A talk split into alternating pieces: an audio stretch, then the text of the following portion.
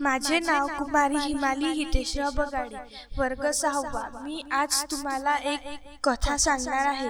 कथेचं नाव आहे नकलेची सासू. एकदा एकदा एका एका सुनीने ति- तिच्यासाठी एकदा साडी आणली होती. आणि तशीच साडी तिच्या सासूने तिच्या अंगा ती तशीच साडी तिच्या सासूने तिला मागितली.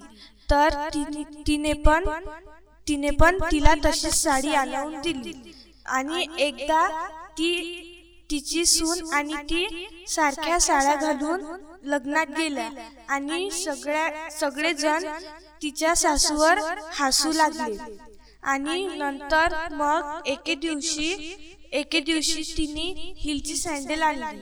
आणि नंतर तिच्या सासूनेही तिला तशीच सँडल मागितली. आणि मग ती चालायला गेली ती पडली ती पडून गेली. आणि मग तिच्या सुनेला तिने आवाज दिला. मग तिच्या सुनेला तिने म्हटलं की मला ही सँडल नको आहे. मग तिच्या सुनेला सुनेनी म्हटलं तिला की म्हणून मी तुम्हाला दररोज म्हणत असते की माझी नक्कल नका करू. धन्यवाद.